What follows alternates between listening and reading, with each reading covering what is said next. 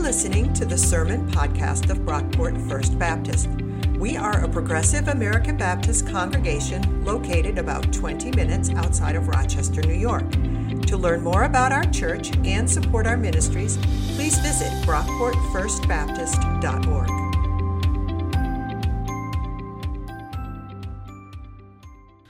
Our scripture reading this week is Mark three, verse nineteen b through thirty-five. Then Jesus went home, and the crowd came together again so that they could not even eat. When his family heard it, they went out to restrain him, for people were saying, "He has gone out of his mind." And the scribes who came down from Jerusalem said, "He has Beelzebul, and by the ruler of the demons, he casts out demons." And he called them to him and spoke to them in parables. "How can Satan cast out Satan? If a kingdom is divided against itself, that kingdom cannot stand. And if a house is divided against itself, that house will not be able to stand.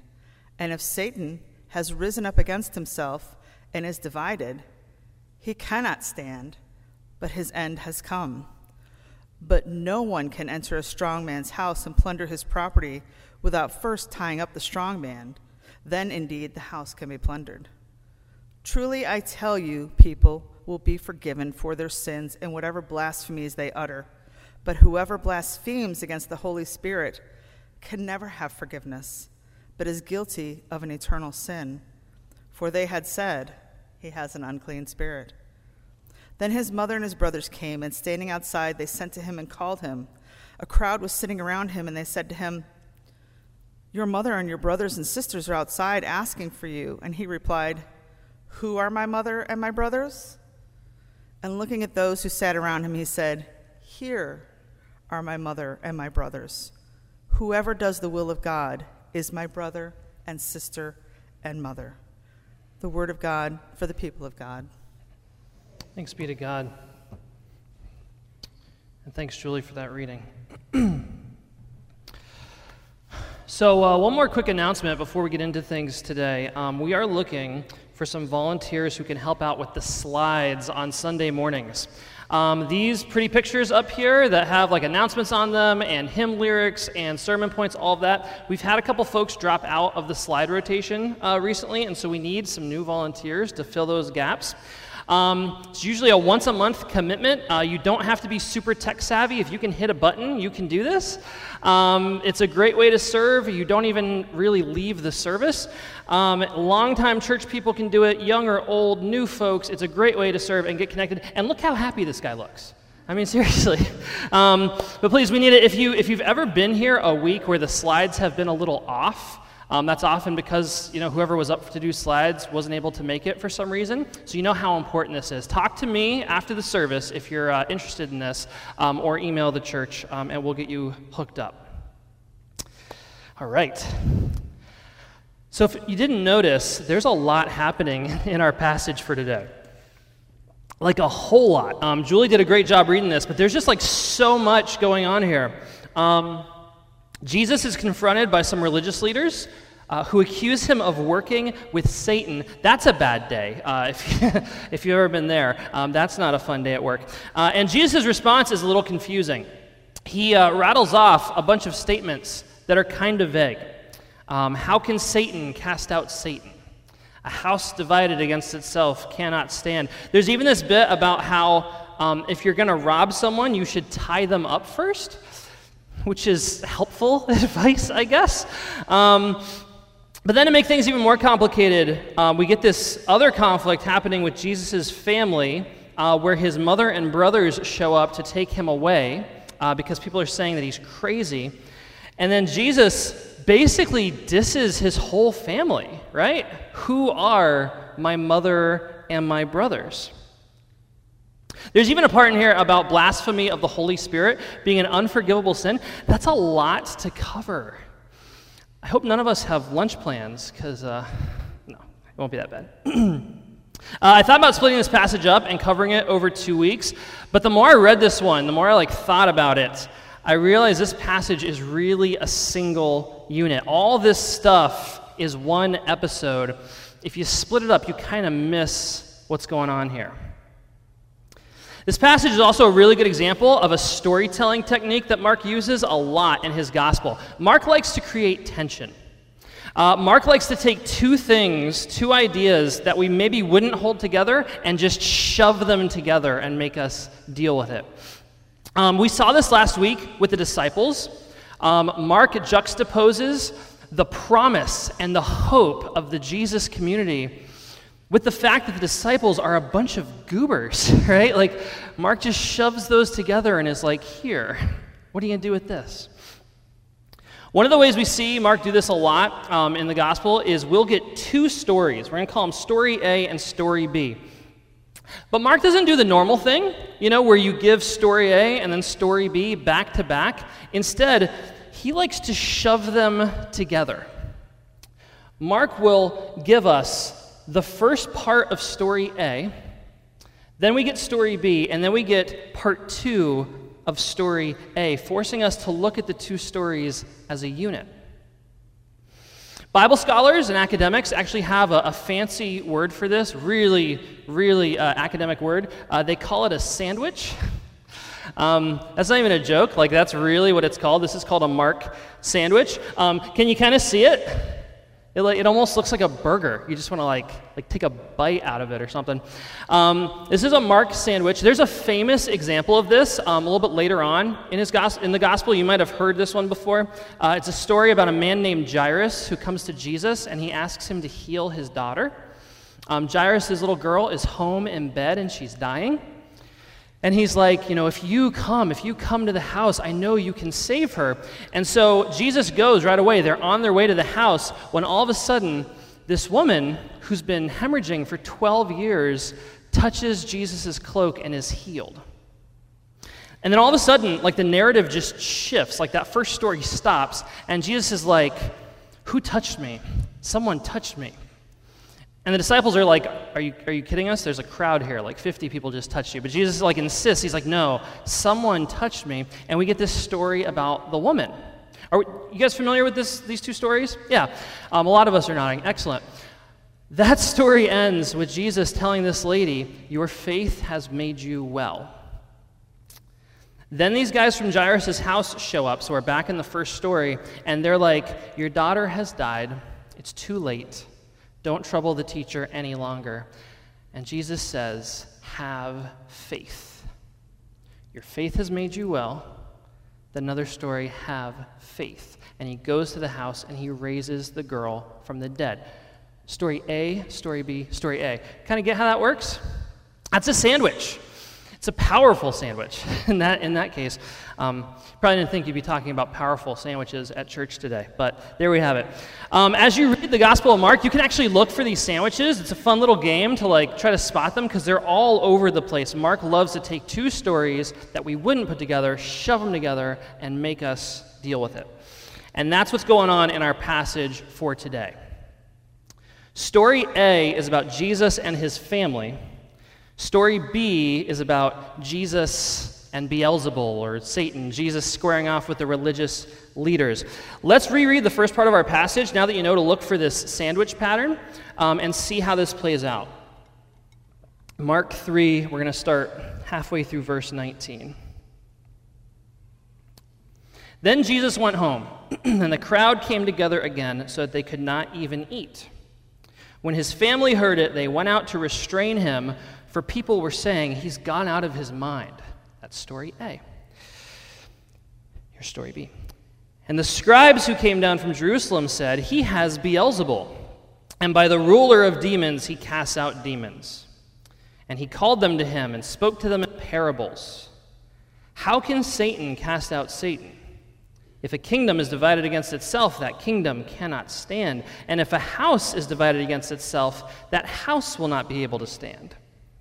And if Satan has risen up against himself and is divided, he cannot stand, but his end has come. But no one can enter a strong man's house and plunder his property without first tying up the strong man. Then indeed the house can be plundered. Interesting. Let's start by talking about story B. We'll circle back to story A about Jesus and his family, but let's start with this part about Jesus and Satan and see if we can make sense of this. Um, the scribes show up, the religious leaders come, and they accuse Jesus of working with the devil. Up to this point in the story, we've seen Jesus heal people and cast out demons, and the religious leaders are saying that he's doing all of that through the power of Satan. And Jesus comes back at them with this series of statements. They're almost like riddles. The text calls them parables, which is fascinating. Um, how can Satan cast out Satan? If a kingdom is divided against itself, that kingdom cannot stand. If a house is divided against itself, that house will not be able to stand. If Satan has risen up against himself and is divided, he cannot stand, but his end has come. Jesus is basically saying, how can the devil cast out the devil? Like, how exactly would that work? You've seen what I'm doing. You've seen the fruit of my ministry, um, the lives that are restored, how people are being healed, how demons are being cast out. Why would the devil do that?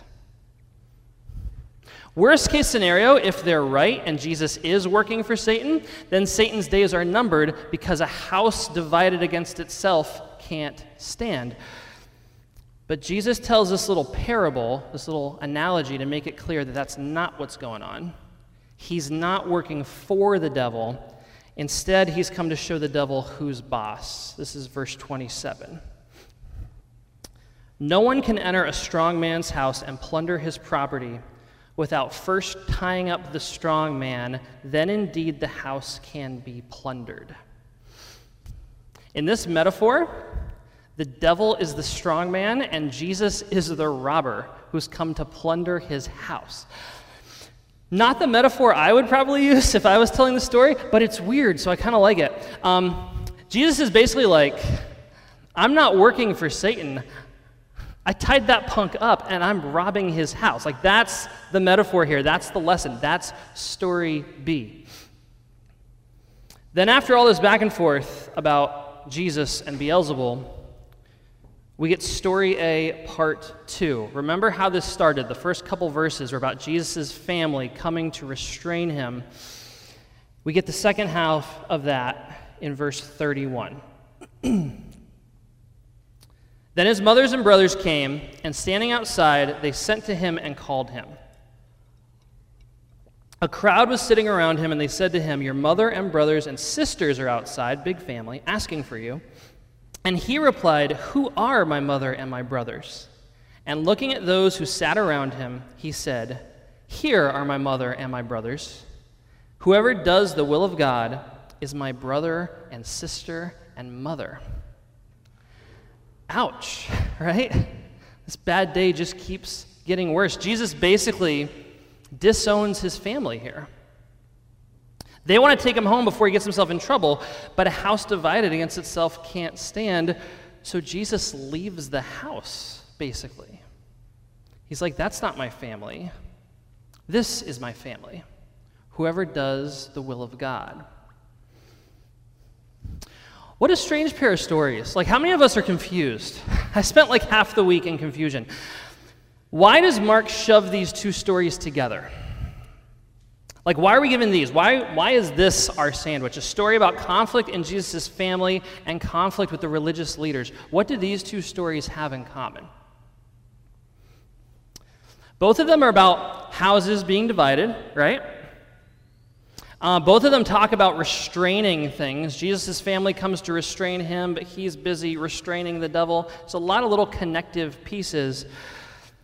But I think the biggest thing Mark is trying to point out here is that the two groups who should have recognized Jesus, his family and the religious experts, don't recognize him. The two groups that should have known who Jesus was, what he was about, his family and the religious experts, don't recognize him. This makes Jesus really relatable, in a sense.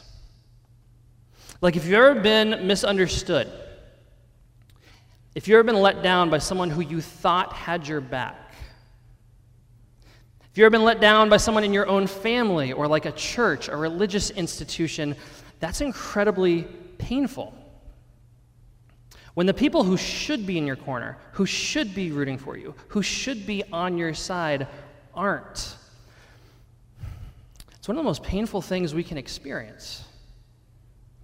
And Jesus knew exactly what that felt like.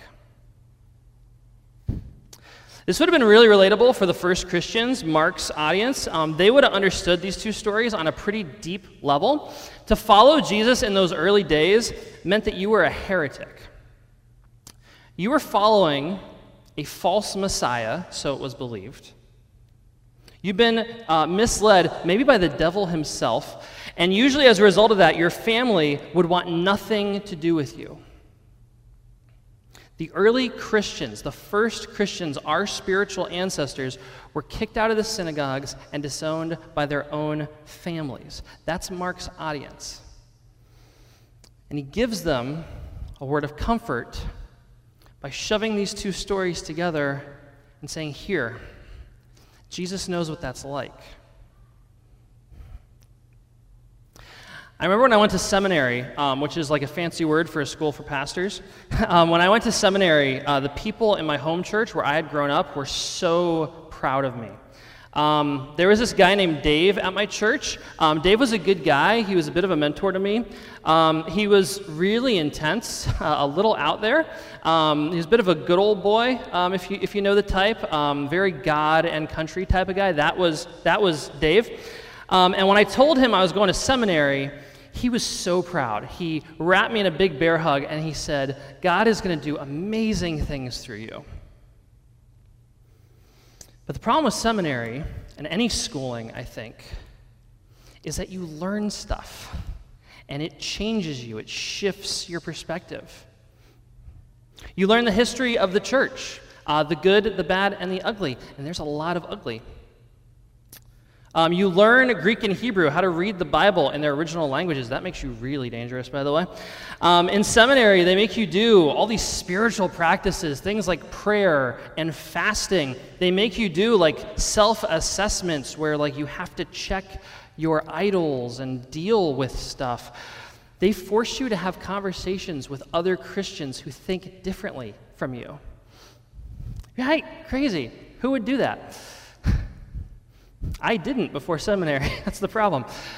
But I went to seminary, and it changed me. And I remember about two years into it, um, I was leading this Bible study at my home church. Dave was there. We were talking about Jesus and violence. That was the topic we got on. Um, what did Jesus have to say about violence? And we got into it. We were looking at the Gospels. We were looking at the text. We looked at Jesus teaching his followers to love their enemies, pray for those who persecute you. Uh, saying things like, those who live by the sword die by the sword. I talked about um, the history of pacifism in Christianity, how like, a lot of Christians don't know this, but for the first few centuries of the church, it was unthinkable that a Christian would like carry a weapon or, you know, join an army or do anything that would make them kill an enemy. We've changed since then as a church. There are different views on this. You don't have to be a pacifist to be a Christian. But that's when Dave lost it on me. He just exploded. He was like, man, what happened to you? That seminary made you soft. You've lost the plot. Just because I suggested that maybe Christians shouldn't kill their enemies. And of course, me, you know, always humble. I was, I was like, lost the plot? I think I kind of found it. Probably not my best response to that. Dave didn't talk to me much after that. And that really sucked. That relationship just falling apart. Maybe some of you can relate. You grew up, you're given one view of faith, one view of the world, of life, and then over time you changed, you grew, things happened. Uh, maybe you read a book. Or you had a conversation with someone who thought differently from you. Maybe you went through some sort of an experience, or you had a relationship, someone in your family, someone that things happened to, and it forced you to change your point of view. Maybe you evolved on a topic like violence, or science and religion, or L G B T Q inclusion. Maybe you got to a point where you had to deconstruct some part of your faith because it didn't fit anymore. You were trying to follow God. You were trying to be faithful to where Jesus was leading you, but your family, your church, your religious home, someone cast you aside. Maybe there are circles you used to run in that, like, you're not welcome in anymore. Maybe you had a falling out with a church, or maybe there's, like, a Facebook group that you had to leave. Um, maybe there are members of your family who think you've gone off the deep end. It's really painful when this stuff happens with family. On this journey with Jesus, we learn and we grow, and sometimes that means we have to unlearn something that we thought we knew, and that's not always well received by our friends and our family who are kind of still in the place that we used to be. Sometimes the people who should get it, who should be in your corner, who should be having your back, don't. Mark's audience knew that, what that was like. Jesus knew what that was like. There are people in this room who know what that's like. If that's your experience, if that's your story, you're not alone. Sometimes we get cast out of a religious community. Um, it can feel like God has turned his back on us.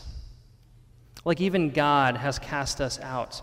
Um, I can't tell you how many people I know Uh, who have left the church, who've lost their faith because they weren't able to put the pieces back together. If that's you, if you're struggling to figure out, like, do I still fit? Where do I still fit? Am I part of God's family anymore? If that's you, I think Jesus has one question. Who are my mother and my brothers? Who's part of Jesus' family? Is it people who go to the right church?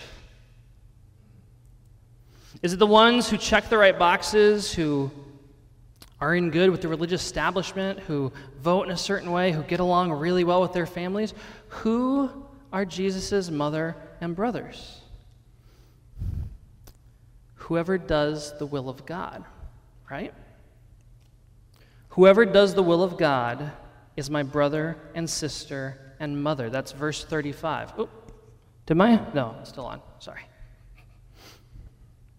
Whoever does the will of God is my brother and sister and mother. That had to be a comforting word for, like, Mark's audience, right? These Christians who'd been kicked out of the synagogues, disowned by their families, convinced they didn't belong. You want to know if you're in? You want to know if you're still part of it, if you're in God's family? Do the will of God. Follow God's will. Are you growing in your faith? Are you learning?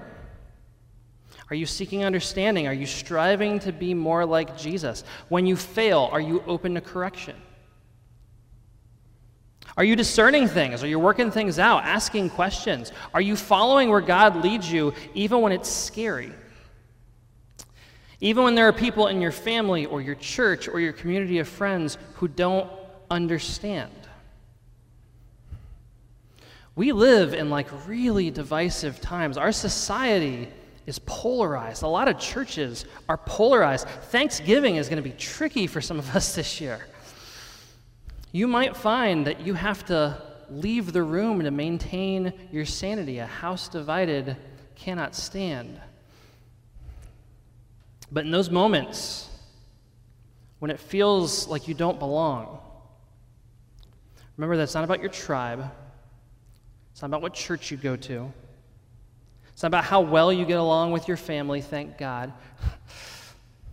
These are my mother and my brothers, whoever does the will of God. Let's pray.